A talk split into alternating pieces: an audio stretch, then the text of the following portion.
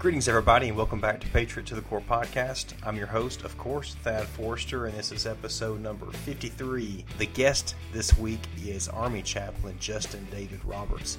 He is the first chaplain that I've had on the show, and the interview actually went a different direction at, at first than I had planned on. I didn't understand what all he'd been involved with, all the casualties in his unit before they ever deployed, with the suicides and then, of course, they had a lot of casualties while they were deployed. The reason why I wanted him on the show initially was because of his film, No Greater Love, that came out in theaters back in November of 2017.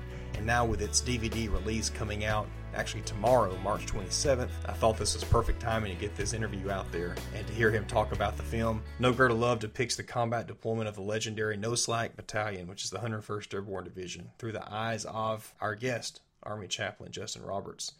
While deployed in Afghanistan, Justin decided to carry a camera to document the hardships his unit endured. He said the reason he did that did that is because he couldn't carry a gun as a chaplain.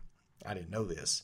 So he carried a camera instead. Of course, he got permission. He captured not only the gritty reality of war, but also the incredibly strong bond that is forged between soldiers. So I'm looking forward to seeing this movie. He actually offered to send me a free DVD, and I said, nope, I, I want to purchase it. I want to support the cause. So I'm looking forward to seeing the movie. Well, Justin, will you talk about the film or the documentary No Greater Love and, and really what drove you to make this? Yeah, so No Greater Love is just a documentary about my time in Afghanistan and the lessons that I learned from the soldiers that I served with. Uh, namely that behind every single act in valor is a selfless love. That's what drives people to commit those deeds. And so when I was an army chaplain, chaplains can't carry weapons. Uh, so I asked my commander if I could carry a camera, and he said, "Sure, just don't get shot." And so uh, I said, "Roger that." And um, you know, as I was going along, I captured uh, a lot of these moments uh, from the missions, and uh, what I saw was that you know behind all of these courageous actions that these guys were doing, when I interviewed interviewed them and I talked with them to figure out why they were doing those things, uh, what I saw was that it was always to help a brother out or a sister out. It was always to go and support somebody they cared for, uh, their brothers beside them.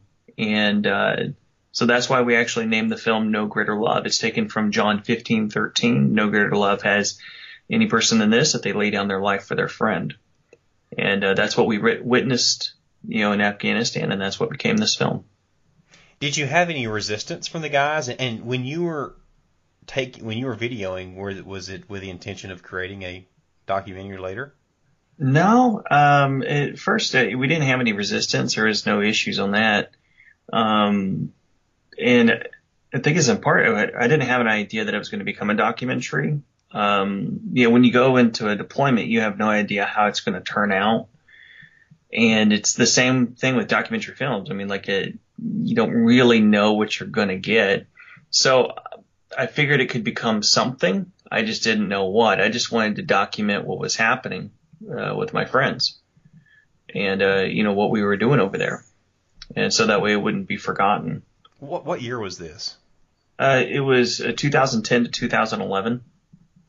So do you know now if guys can bring their own personal cameras? No, I I think that they have a new rule called the Justin Roberts rule, uh, not to do that. no, I mean it's uh, uh, that I don't know. I think there was some issues that popped up with guys filming and shooting things they shouldn't, and um, that created a problem. Um, I worked with my uh, S2 shop and my commander, and I stayed connected with the PAO and the chaplain corps whenever I was putting this project together. So it's one thing that if you're going and you're going and doing something on your own, um, it's another thing if you're actually working with the team and just letting them know, hey, here's here's what I'm working on, and you know you're not hiding it. Um, so there's a bit of a difference there. Yeah, yeah. I know my brother asked for a helmet cam for Christmas, the Christmas before he deployed, and my parents got him one, a nice quality one, and he used it a lot. And yeah. of course, we didn't see any of the footage until after we got his stuff back later. But um, when I was writing the book, I'd reached out to, um, I guess it was, uh, what's public relations or public affairs or something there with, with a, with a special tactics squadron. And they had told me that personal helmet cameras were no longer allowed. And I don't know when that was, when they decided on that, but you know, you had National Geographic doing the eyewitness war thing and, yeah. Of course, they used some of Mark's footage for that as well, and then the other show he was on. But I can see how it could be a problem. Oh yeah, yeah. yeah. I mean, it's a. It all depends on if you're trying to do things in alignment with your team, or if you're going rogue and just doing whatever you want. Um, so I just made sure I was keeping in communications with people, you know, and, and as the project, you know, I knew we had a documentary. like I think somewhat towards the end of the deployment because of we captured so many stories and it was just such amazing stuff that you know these these actions that these guys did were unbelievable i mean truly selfless you know amazing courageous things and um you know, it was at that point I was like, well, I'd like to do the interviews. And so I talked to my commander, command sergeant major, and all the guys who were involved. And those were the people that I interviewed. And uh, PAO was great. They gave us carte blanche on the military bases to shoot wherever we wanted and to interview whoever we wanted. And so it, I, it's weird because I don't I don't know how it normally works. Um, I just know my experience, but they were awesome. The the army was awesome. Will we talk about your unit, which one it was, and and also I just thought of this. You talked about your own PTSD. Did that come from before a different deployment, or did it come during the deployment you were filming, or when did that happen? Yeah, it's a. I, to answer that one, I mean, it's like I'm not sure on the timeline on the PTSD stuff and the depression. I mean, like, uh, there's a lot of stuff that chaplains experience even before we deploy you know, we had four suicides in my unit before we deployed. Uh, one that happened my second day on the job, another a week later, and then another couple of months later, and a couple of months later after that. And um, you know, some of those it's it got pretty intense. I mean, actually having to clean up some of the remains after the second suicide. Uh, just me and the first sergeant. Mm.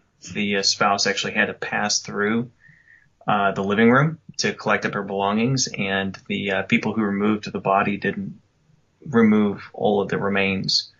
Um, and so, you know, it's things like that, and then just life issues that are happening, like I mean, dealing with the death of a newborn child uh, in our unit, and being there with that family, and just countless counseling cases, um, and just life. Uh, it hangs heavy on you and, and then deploying and then having you know the combat stuff happen and just you know the loss of friends. Um, I'm not sure when to pinpoint all that stuff. Yeah, okay. Well, that's educational in itself, just because I hadn't thought about this stuff back home that you have yeah. to deal with. Oh gosh, yeah. I mean, like there was. I remember one day um, we had a couple who just lost a. Uh, I think it was like a four month old uh, to SIDS, um, and four or five months old. And I was sitting there on the ground hugging the soldier as he held his you know, uh, newborn who had just died because they give him some time to hold him. And uh, sitting there holding him as he's holding his dead child. And then I had my uh, senior chaplain who said, Hey, you have a memorial that you have to get over to. So you're going to have to, you know, close up here as quick as you can and I'll cover down here. And so I had to hand that, that situation off to him and then immediately turn around, put on my class A's and jet over to do a memorial. And, uh, I just thought for a moment about that day and I was like, man, that, that's a tough day. I mean, mm-hmm.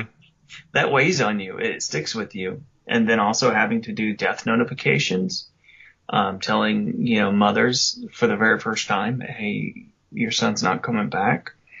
Um, those are the things I think that, you know, if you're a human being, it doesn't matter how tough you are, unless you're a sociopath, you know, that stuff's going to stick with you.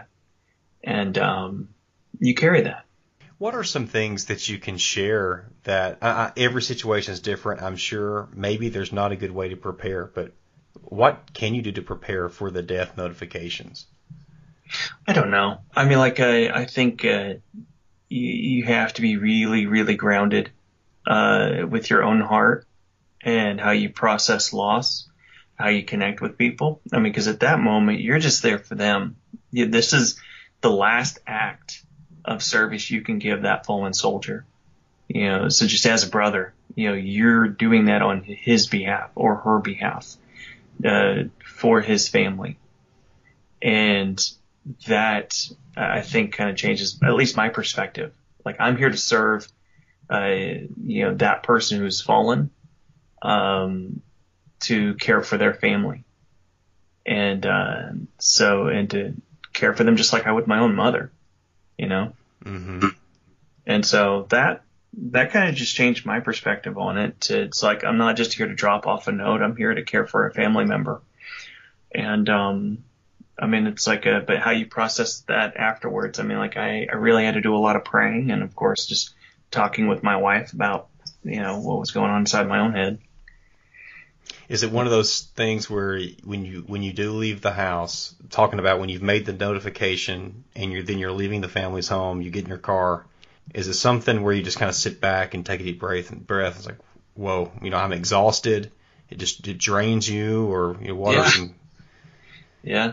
I mean, that's the worst thing I think. That's uh, probably one of the worst jobs you can have in the military, but also one of the most, I think, honorable. I mean, because I mean, it's something sacred that we do. yeah And it's the, you know, with the, um, I, I had a senior NCO with me one time who, uh, right after it, I mean, he just broke down in tears. Cause what, the way it works is it's, you know, a person who's a couple of ranks above the person who's, you know, deceased and, uh, a chaplain. And, um, it was a senior NCO who was with me this time. He, he has, he's the person who has to say the first few words you know, ma'am, we regret to inform you that so and so has passed away, and then they go kind of go through a script. And the reason is because they don't want the chaplain to be the person who delivers the message first, because that's usually a person that they're going to have a lot of anger with or just cannot connect with. mm, And so then the chaplain right after, you know, standing next to them, and, and then right after the chaplain moves in to provide care. And then uh, shortly after that, care teams come in, and there's you know a process for it. Um, but that's that's the way it's typically done, and I don't, I don't know how to process that kind of stuff. I mean, I, I think it's you're going to be sad, and you should be. And we're definitely not bulletproof in that way. Yeah. Well, when the door first opens, how long before the family knows why you're there? I think they they know the second they see two two people in class A's knocking on their door. They know. And then they're just waiting for the punch. Yeah, and, and I've been on that side, and Yeah. I, I have to say that the, the the we had there were simultaneous notifications. My parents got one, and I got one, and and, Yeah. um, and man, they handled it like just as good as I think it could be handled. Their demeanor, their tone, Yeah. the the silence, everything, and it was probably perfect, I guess, as good as it could be. It's like, there's no good words, you know, like uh, in a situation like that, there's nothing that you can say that will make it better. Um, you can just love them and be there for them. Yeah, That's, that's it. So I think it's the, uh, it's the last act, you know, of honor that we get to render or the last care that we get to render to that fallen member. And, um, I, I, I think that's something sacred, but it, it hangs on you. It, it sticks with you.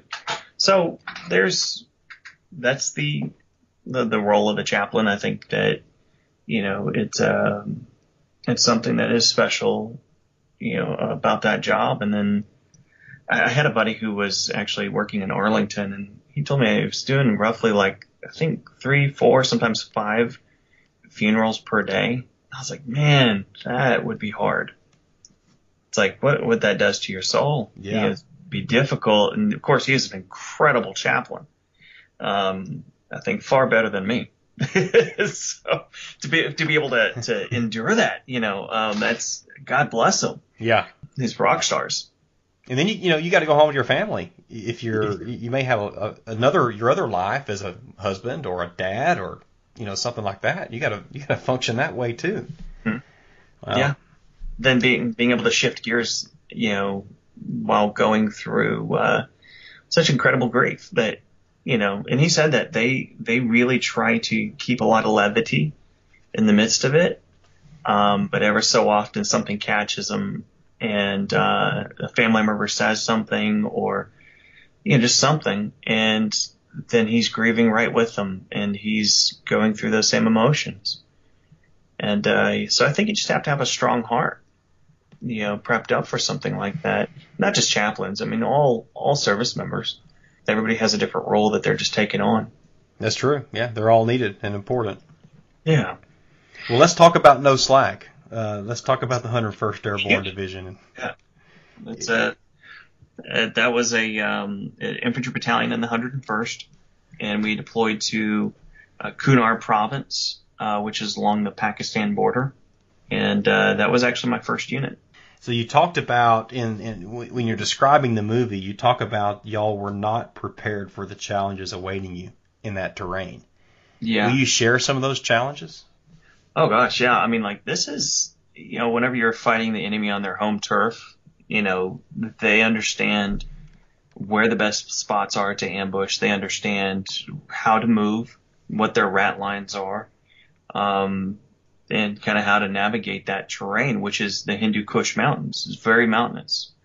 So the challenge with that is, is just, you know, our weapon systems uh, can oftentimes be neutralized by the terrain, you know, because if they hide in the crevice of a mountain along the side or in a cave and they're, you know, in those great little hiding spots whenever artillery's falling or missiles are flying, they can make it out fine.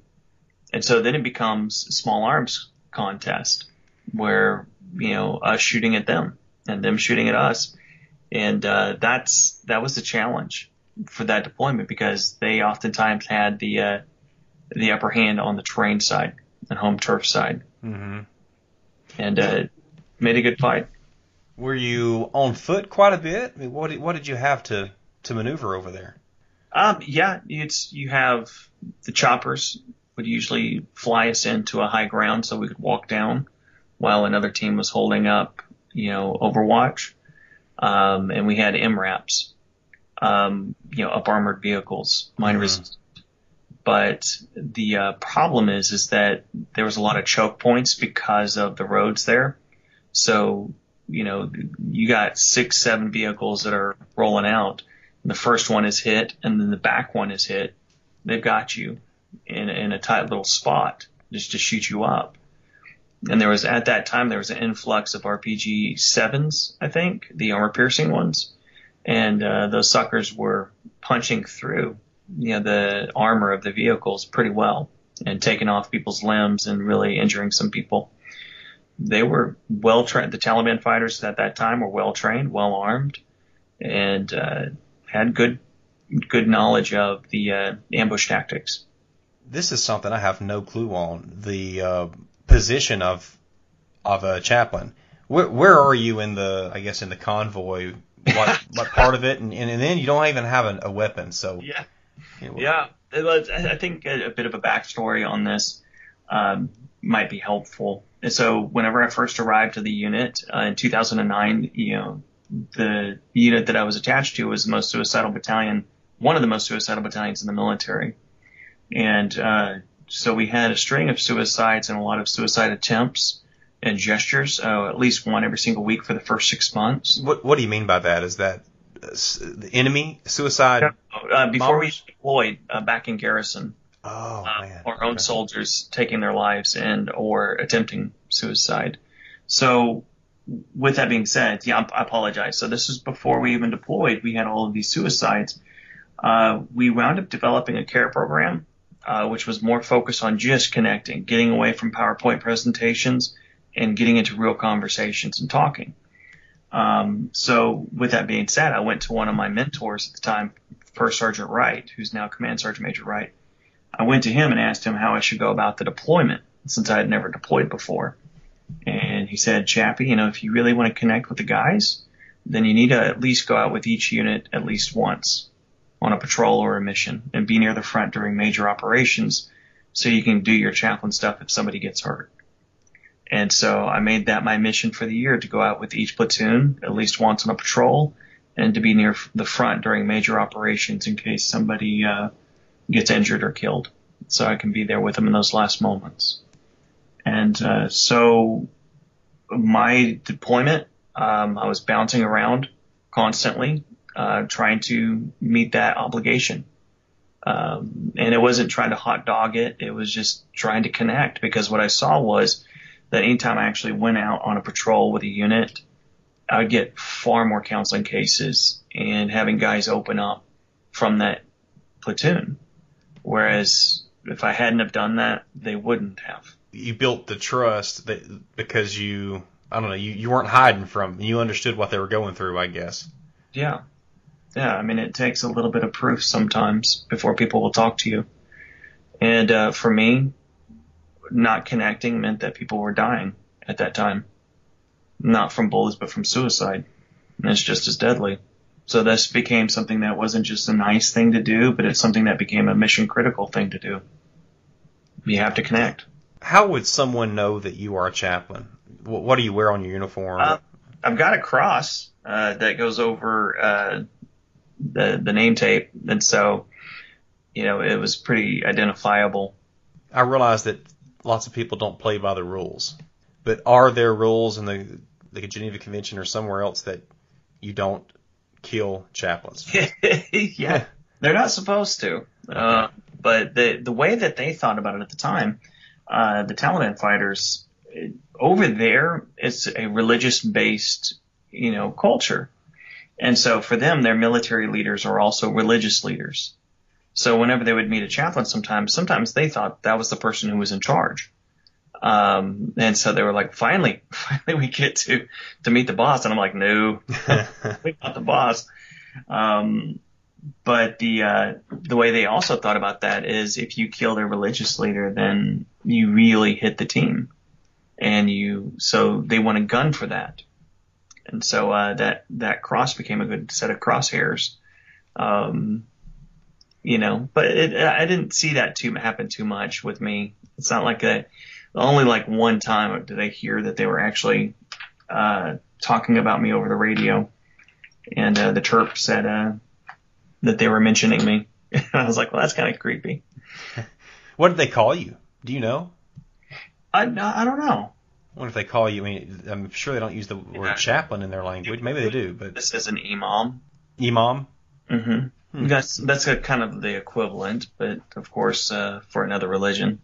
Well, you y'all lost several men while on this deployment. What was it, ten or seventeen? Seventeen, man. Yeah. Um, one you talked about was Kevin Mott, Captain Kevin Mott. No, no, wait a minute. He he survived. He, he yeah. survived, but it was crazy. He fell ten stories. Yeah, down a mountain and uh, was rescued by the PJs who came in and picked him up, got him back to the states, and uh, he spent about I think like six months recouping through severe, severe injuries, and then fought his way to come back to us before the deployment was over. And uh, he actually wound up becoming a platoon leader once he got back over one of the platoons that was one of the uh, lead elements in one of the larger operations in the Afghan war. Um, so that that's American tough. you know? Yeah. That's uh that that's ridiculous. But I mean like that that is just a, a perfect example of the uh, resilience that these guys have.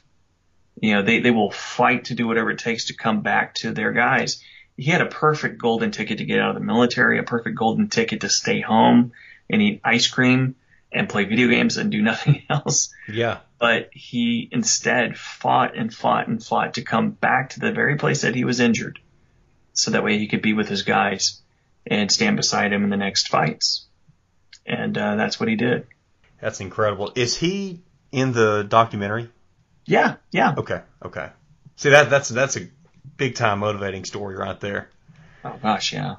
Yeah, I mean it's like it's like we had him um, another person's story that we followed was a guy named Simmons, whose brother was also in our unit, and uh, his brother wound up getting killed by an RPG that had flown into a base, and so he brought his he escorted his brother's body home, and attended the funeral. But even before he set foot on American soil, he became determined to come back and take his brother's place in his brother's platoon and finish that deployment on behalf of his brother.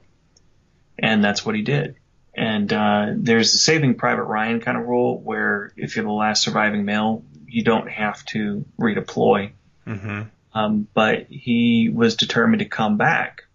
And when I asked him why, you know, why would you come back to this place? You know, he said, well, I lost one brother, but I had 30 other brothers I had to get back to. That, that just broke my heart, but also made me immensely proud. So what happened with him? Uh, he wound up uh, finishing his brother's deployment, made it home, and he's still serving. So it's story after story like that. We had several guys get injured, then come right back to us. And then we had some who, you know, in the midst of trying to help a friend or save a friend's life were cut down. But that is the nature of who these people are. And it's incredible that they will fight to be beside you even through immense pain and injuries. Um, and they will fight and die for you if need be. That is the definition of no greater love. Is this a 12 or 13 month deployment? 12 months. 12 yeah. months. So this, some of these guys have the like the like uh, the captain Captain Mott was able to go home, recover, and come back mm-hmm. within that 12 months. in that crazy. Wow. Uh, and so I mean it's it's some truly incredible individuals, and um, you know so it follows their stories of you know what happened over there. Uh, some of the largest battles in the Afghan war took place during this deployment. Um, and you know, what happened during these battles and what were some of these people? Who are these, you know, beyond the uniform? Who are these people as human beings? What were they doing? And then, um, how we come home, you know, that journey home, which is not easy. And so the struggles that a lot of our service members face as they become veterans and uh, as they transition home. What are some of those struggles, especially for some of these guys who have really seen some some intense combat? What's yeah. it like for them coming back home? You know, it's different for everybody. And so it's like it, it's it's hard to say like what's going to be the standard thing, but the, you know there's usually coming down from that adrenaline high. You know, if you're getting shot at every couple of days, you, your system gets used to high levels of adrenaline, and uh, whenever you're coming back from that, uh, one guy he said it was like you know driving 80 miles an hour, you know, for a year and then getting dropped into a room that's not moving you know, it's just your system feels weird from it. Um, there's quite a few who struggle with anger issues and depression, you know, and um, just hypervigilance. You know, you're coming back from war, and so there's there is going to be a good bit of a transition. Now, usually that kind of stuff just lasts about three months or so for most, but sometimes it can take longer, and then sometimes it can take a lifetime. Well, I'm guessing with people like you, the work you're doing, and there's and there's a lot of other people trying to really help out with these veteran issues. Is the is the the military? I'm not sure if it's all branches or is it just the army or any branches really doing something to help when our guys and, and women come back from deployment to to adjust. Yeah, it's uh, it's almost different for every unit. You know what their care plan is, and and whatever that UMT, a unit ministry team, what their care plan is. So it, it's overall, yes, you know, there's, there's a great infrastructure within the military. Um, but there's always more that can be done. And so, you know, with suicide being the number one killer of our service members, I would say that we have a lot more to get done. And we have to start addressing that issue directly since that's the number one killer of our service members that right now is the greatest threat that our service members face. And so we need to take some radically new approaches to how we solve this problem and how we provide care for uh, our service members. You know, right now, I mean, the typical approach is suicide prevention, which is PowerPoint presentations. But PowerPoint's not cutting it. You know, we've been at this for 16, 17 years now, and the suicide rate has consistently gone up and remained steadily high. But yet we keep on using the same approach to try and tackle this problem. And it's not working. It, PowerPoint cannot stop the suicides from happening. Um, it might save one life, but I would be radically surprised if PowerPoint presentations did.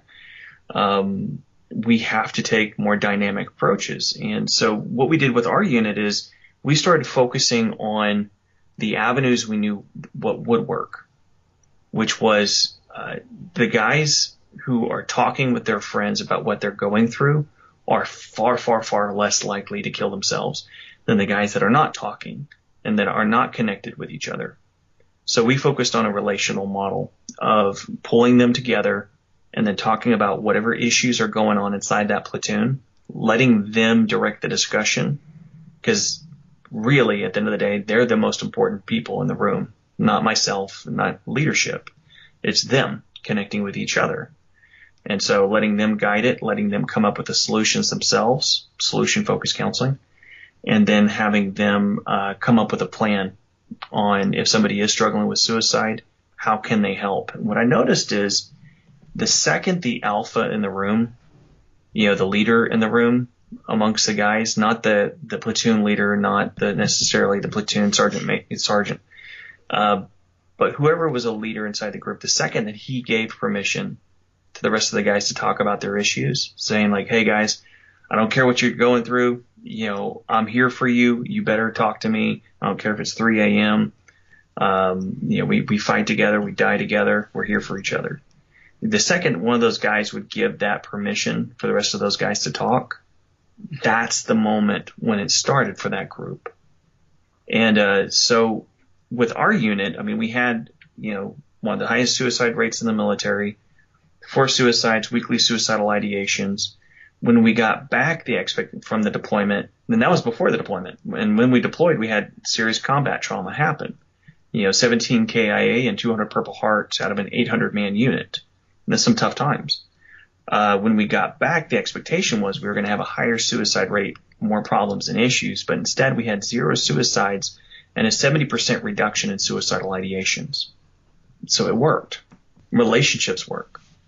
It can't, information based like style of suicide awareness doesn't work because uh, everybody knows not to kill themselves. You don't have to mm-hmm. tell them any new statistics. You don't have to tell them any new data, any, any fancy new techniques. It's not going to work. You have to focus on the heart and making sure they're interconnected with each other and that if there is a problem, that they're actually getting help. Um, but the only way that you'll find that out is usually through their friends because most of the guys won't go to counseling on their own. They're just not, they just generally won't. So, so that was our approach. Yeah. Wow. Did, were you part of that helping to, I guess, implement that approach or to? Yeah. It was, I called it what I did because, um, I'm usually just the guy who sits in the middle of the room and then picks people's brains for ideas and then puts them together. And so what I did is I just went to my first sergeant and command sergeant major and uh, talked to them as much as I could, saying, "Look, you know these fancy PowerPoint presentations don't seem to be working. What would?" And uh, so I just took in and listened and listened and listened, and then that's when I put together Warriors Keeper, which is the name of that program, and uh, that's how I just consolidated by listening. You know, it's basically designed the way that I thought that they would want it to be designed you know, a care program that's designed by them essentially, um, and what they thought would be effective. How and long has Warriors Keeper been being used? I, I mean, it's like it was it was being used by my unit when I was there. Um, it's been beta tested over at Fort Polk, but I didn't have once I started kicking on to all this other stuff. Um, I didn't have the ability to shepherd it. And when you're just a captain, you know, you, you have your sphere of influence, but that only goes out so far. So my intent was to build the film up and then try to use the film to leverage awareness for this program uh, within the military, and then that's been somewhat effective. Um, but that's that's my hope is to continue beating that drum just to get awareness about it and to see if it can become consolidated into an official program. And it's pretty simple. I mean, it's just like battle drills for life issues most of the, our infantry guys understand what battle drills are. Like how do you react to contact? You know, how do you engage the enemy? What's a consolidated plan? you know, with the platoon that if this happens, here's how we react. Um, but for life issues, you know, if you find out that your spouse is cheating on you, if you have a buddy who's struggling with alcohol, if you have a friend who's thinking about killing themselves, you know, how does the tribe care for these people? And how do we ourselves, if we're going through it, how do we care for ourselves? Yeah, I'd imagine that not only is it helping with uh, the suicide rate, but just relationships and with oh. your uh, spouse and family. Absolutely. Yeah. I mean, it's, um, you know, having a plan for these types of issues that we experience in life is critical. And if you're a spouse who um, has, you know, a husband who is struggling with severe anger issues or an addiction, you know, that's going to radically affect your marriage and your family life. And it's, it gets tough, you know? So any kind of support and help we can give those service members is going to affect their spouses. It's going to affect their children and it has, it multiplies, you know, the, the number of people that it blesses. What about you? how have you or did you, you know, deal with the struggles that you had or, or are having? I it's I'm still dealing with everything. I mean, it's uh, I have an incredible wife um, who has been just a constant support through all of this stuff. But um, you know, when I got out, I mean, it's like I depression hit hard. You know, when I left the chaplain corps in the military. Um, I didn't realize it at the time, but I mean, like, it wasn't that I suddenly became depressed. It's just that I was so busy being a chaplain and working on all this stuff and being there for everybody. Um, whenever I pulled that away and I didn't have that thing to focus on, then it was just me. And, uh, that's when I was like, I started had to, I had to start processing some of these things that I experienced and, um, still working on it you know. But I'm I'm doing good, I think. Um, you know, every day is a, a way to step forward and kind of work on these things and process these things. But the film itself too was a part of that. Yeah, because it was a chance for me to really examine what I experienced and uh, to look at it from a lot of different angles and to find the hope in the midst of it. Yeah, I figure so. I figure that was a um, labor of love type thing. Yeah. With it, uh, what kind of feedback have you gotten? I mean, it's it's been overwhelmingly awesome. I mean, like the uh, you know from Variety, Los Angeles Times, New York Post. Um, we're 100% on Rotten Tomatoes. You know, all of these different publications coming in. Movie Guide said it was one of the uh, most powerful, amazing documentaries ever made. And um, all of that stuff was incredible. So it was like a, the best kind of reviews we could ever hope for, we got. But what I think is this, I mean, I don't think it was because my first film was an, an amazing directorial debut. yeah. I don't think it was like I'm a Spielberg. You know, it at the heart of it, it was because they were reacting to the guys in the film and their interviews. I mean, I thought I did a decent job in putting it together, I had an amazing team, but really, I think it's because we just had amazing people that we pointed the camera at. And that's what everybody reacted to. And I, I think it's appropriate. You know, it's not that the film is necessarily amazing. The guys are amazing. The guys are incredible. Their stories are incredible. Mm-hmm. And we were just a conduit. Yeah, I think there really is a, a demand for this type of thing and for um, stories of heroism and patriotism. And uh, and then of course this is has also you've got that and then you're addressing the the depression and the and the PTS and all that. Is yours the only film out there right now that is like this? Um, no, I don't think so. I mean, like there is. Uh, thank you for your service. I've heard great reviews about that documentary. Um, I was a co-executive producer on the Hornet's Nest, and they look at the deployments. I mean, I think that what's particular about No Greater Love is that we're looking at the cause and effect, you know, both the combat and what happened over there and the after effect of everything in the transition home. And that's what I was really wanting to do is kind of to, to look at, you know, both the cause and the effect of what happens in the midst of war. So that way, whenever people watch this film, they can say, I get it. I okay, this veteran who might have anger issues or might be just doing awesome. I at least understand a little bit about where he's coming from or she's coming from, and I understand a little bit about their experience. And so that if they do come back with PTSD or any kind of anger issues or struggles, you empathize more with why they're going through that.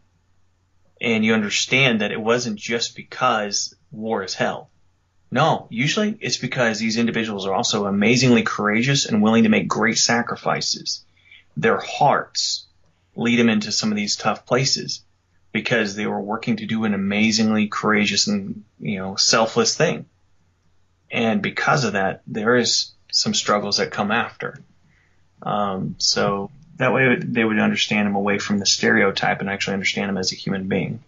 And so that's, that was the, the intent of the approach. And unfortunately, I don't think I knew about the film when it came out in November. Mm-hmm. H- how many cities or theaters did it play in? It went about to 20, 20 plus. You know, it's, uh, we were going up against Thor Ragnarok, which has, I don't know how many tens of millions of dollars of marketing on it. Um, so we did good for a documentary. Mm-hmm. Um, but in the landscape of film right now, you're going when you go up against tent poles, which is there's like a tent pole almost every single month now. And so no matter what, it's hard for small films to get noticed and to become a part of the conversation in this country. So how do people watch your film now? Well, it's going to be on uh, March 27th. We're going to release the film out to DVD and direct download. And so, uh, if they just go over to our website, nogreaterlovemovie.com, that is nogreaterlovemovie.com, they can figure out, find out how to, uh, get connected and, uh, with the film to check it out. Or if they want to pre-order a DVD, they can pre-order a DVD. Uh, they can also find us on Facebook and follow because that's really how we're continuing to push the conversation out. And the difference between this as well is this is not just a mo- you know movie. I mean, it's a part of a movement uh, to raise awareness. And so at the end of the film, we actually have it to where you will be able to donate. Uh, there's a promotion to go to our website, which is nogreaterlovemovie.com forward slash give. And we have some national partners, veteran organizations that we've partnered with that people will be able to donate to, or they can enter in their zip code to find a local veteran charity to support. And so oh, our, that's good.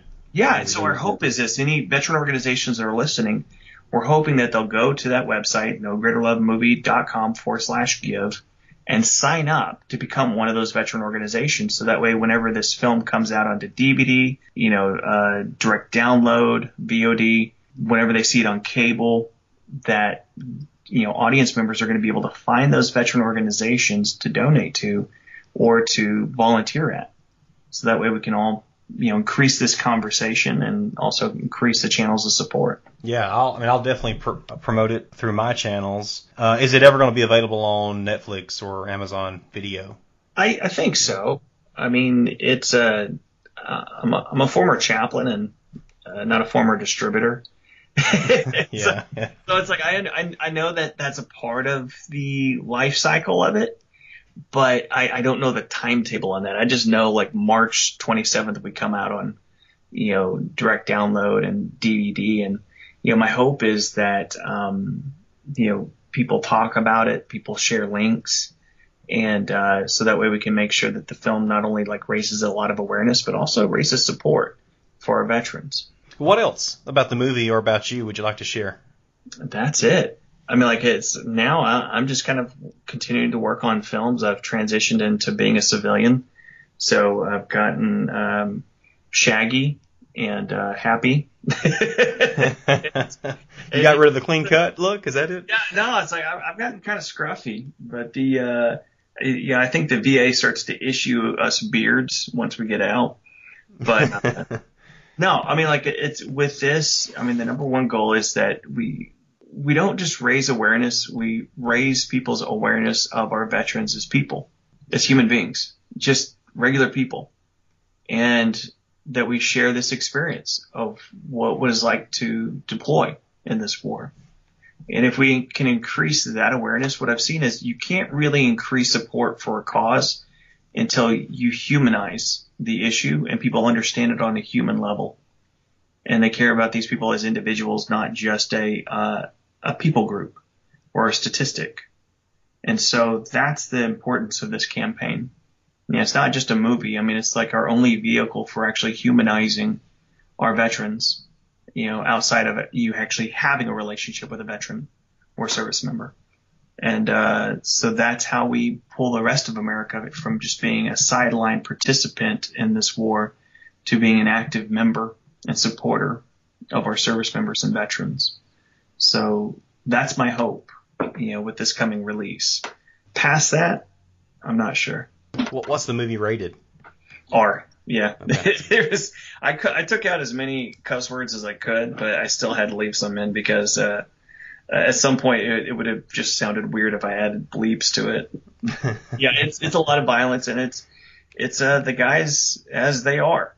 You know, I didn't pull punches on this. Um, actually, I, I did some. I mean, there's a lot more graphic stuff that I could have put into the film, but um, I didn't want the the shock of it all to overtake the message. But you know, and the thing is too, is like what I tell you know some of the churches that have asked about the rating. I mean, I'm a chaplain, and uh, I get where they're coming from on the ratings. You know, they worry about that kind of stuff. But the fact of the matter is, if this movie is too much for a church, then they're never going to be able to be able to minister to a real veteran. They're just not going to have that ability. So my challenge is to, you know, some of the Christians who might be offended by the cuss words to experience this film as it is. Because if you really do want to care for a veteran, this is how it is. And uh, we can't clean them up before they come into the church. So you just have to take people as they are and meet people as they are. Yeah, I understand. So I uh, thank you for sharing it, sharing about the movie. I look forward to seeing it. I really wish I had known about it beforehand, and I may have. I just movies and, and me just don't happen much. I've got small kids, so it's it's a rarity. Yeah, but I'll definitely be buying it. Not. yeah, What's a, that? I'd say with kids, this is probably maybe you know, of course. Oh yeah, definitely not. I, I started uh, Hacksaw Ridge. It was on TV months ago, and I started watching it, and I realized, okay, well, I can't watch this right now because my kids are here, and no, I'm I'm the same way, man. you know, it's uh, I, I get tired after a while, and so I, I get a few movies here. You know, of course, I'm a movie buff. Um, that's how I got into all of this. Well, thank you. It's been a privilege and a pleasure. Absolutely. And so, it, uh, just uh, again, for anybody who's listening, if they want to connect with us, um, for them to go to no greater love movie uh, and uh, if they're a veteran organization to sign up on on our give page to be able to take part in using this film. The only thing that we're doing is we're directing the audience to go to our give page. So that way, once they click the link to that veteran organization, it just, we just hand them off to that veteran organization. And, uh, so that's our way of trying to raise awareness and support for these groups. And then to also join us on Facebook. So that way they can become a part of this conversation as we try to raise awareness and support. No problem. We'll, we'll promote this and, and thank you for sharing about it and thank you for what you're doing for our warriors and also really appreciate you serving our country as well and for the job you're doing for the families or the job you've done for the families big time and, and you're still continuing to serve. So much appreciation. Absolutely. Well, thank you guys. Thank you for listening to my interview with Justin Roberts. The show notes will have the links that he spoke of for the movie and for the veterans organizations that you can connect with. I just want to ask one thing of you. Please go to my Patreon page. That would be Patreon, P A T R E O N dot com forward slash patriot to the core. And read what I've got going on there. And it's an opportunity to, yes, to support financially, but really you get something in return. So it makes you a patron and not just someone who's giving money. Yeah, I want to give you something back in return, but you can help the cause. So thank you very much. Bye.